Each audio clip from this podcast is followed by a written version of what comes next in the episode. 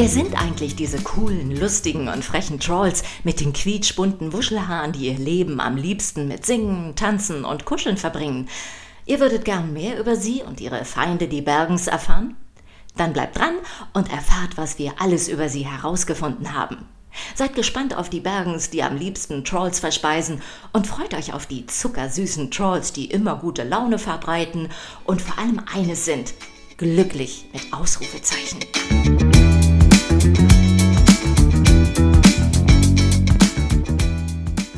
Heute stellen wir euch Poppy etwas genauer vor.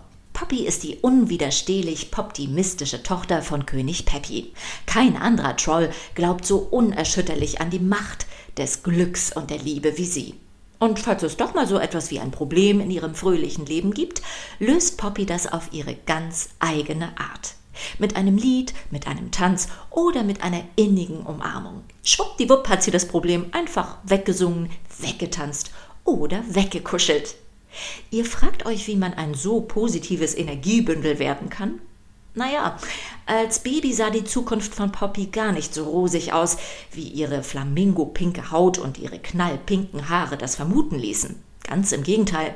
Fast wäre Poppy vom jungen Prinz Grizzle verspeist worden. Ich habe einen ganz besonderen Troll ausgesucht, nur für dich. Den glücklichsten, den fröhlichsten, den süßesten Troll von allen. Sie pflückte eine Blüte vom Baum, öffnete sie und holte einen Troll hervor. Und weil natürlich jeder Prinz eine Prinzessin braucht, bekommst du den Troll mit Namen Prinzessin Poppy. Aber ihr furchtloser Vater kann sie gerade noch rechtzeitig retten und sie zusammen mit den anderen Trolls in Sicherheit bringen. Im neu gebauten Trolldorf, tief im Wald, wo niemand sie so leicht finden kann, hat Poppy dann zum Glück nichts mehr zu befürchten. Und so kann sie über 20 Jahre lang hinweg ausgelassen spielen, basteln, tanzen, toben, singen, Partys feiern und vor allem jede Stunde ausgelassen kuscheln. Tja, wenn es so etwas wie ein Geheimnis für ein durch und durch fröhliches Herz gibt, dann muss man wohl das Glück haben, so behütet aufzuwachsen, wie Poppy es tat. Aber wie ihr euch schon sicherlich denken könnt, bleibt die Welt von Poppy nicht rosarot. Eines Tages werden die Trolls entdeckt, weil Poppy zu Ehren ihres geliebten Vaters die größte, ausgelassenste und lauteste Party feiert, die es jemals im Trolldorf gegeben hat. Daraufhin werden viele von Poppys Freunden von den Bergens entführt und Poppy merkt zum ersten Mal in ihrem Leben, dass einen zu viel Zuversicht blind machen kann. Aber nicht nur das wird ihr schmerzlich bewusst. Als Poppy schwört, keinen der entführten Trolls im Stich zu lassen, muss sie sich auch eingestehen, dass sie nicht mehr jedes Problem so mir nichts, dir nichts mit einem fröhlichen Lied auf den Lippen lösen kann. Poppy fühlt sich schuldig und erkennt, dass sie noch eine Menge über sich lernen muss. Vor allem aber braucht sie jetzt dringend Hilfe.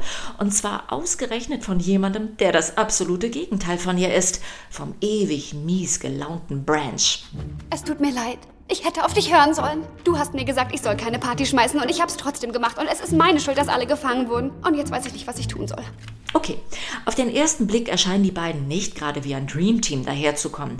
Aber als die beiden gemeinsam nach Bergenstadt ziehen, um die gefangenen Trolls zu befreien, raufen sie sich zusammen und finden immer mehr zueinander. Branch entdeckt dank Poppys mitreißender Art endlich seine verloren geglaubte Fröhlichkeit wieder und Poppy lernt von Branch, dass die Welt nicht nur aus Cupcakes und Regenbögen besteht. Und so ist es auch kein Wunder, dass Poppys Herz während der Rettung der Trolls nicht mehr für den Verräter Creek, sondern schon längst für jemanden anderen schlägt. Noch Fragen? Zum Beispiel, ob Poppy die neue Königin wird? Na klar. Und zum krönenden Abschluss kommt es sogar noch besser. Weil Poppy etwas erreicht hat, was vorher noch keiner vollbracht hat, nämlich die Bergens mit den Scholz zu versöhnen, wird sie natürlich auch die beste Königin aller Zeiten.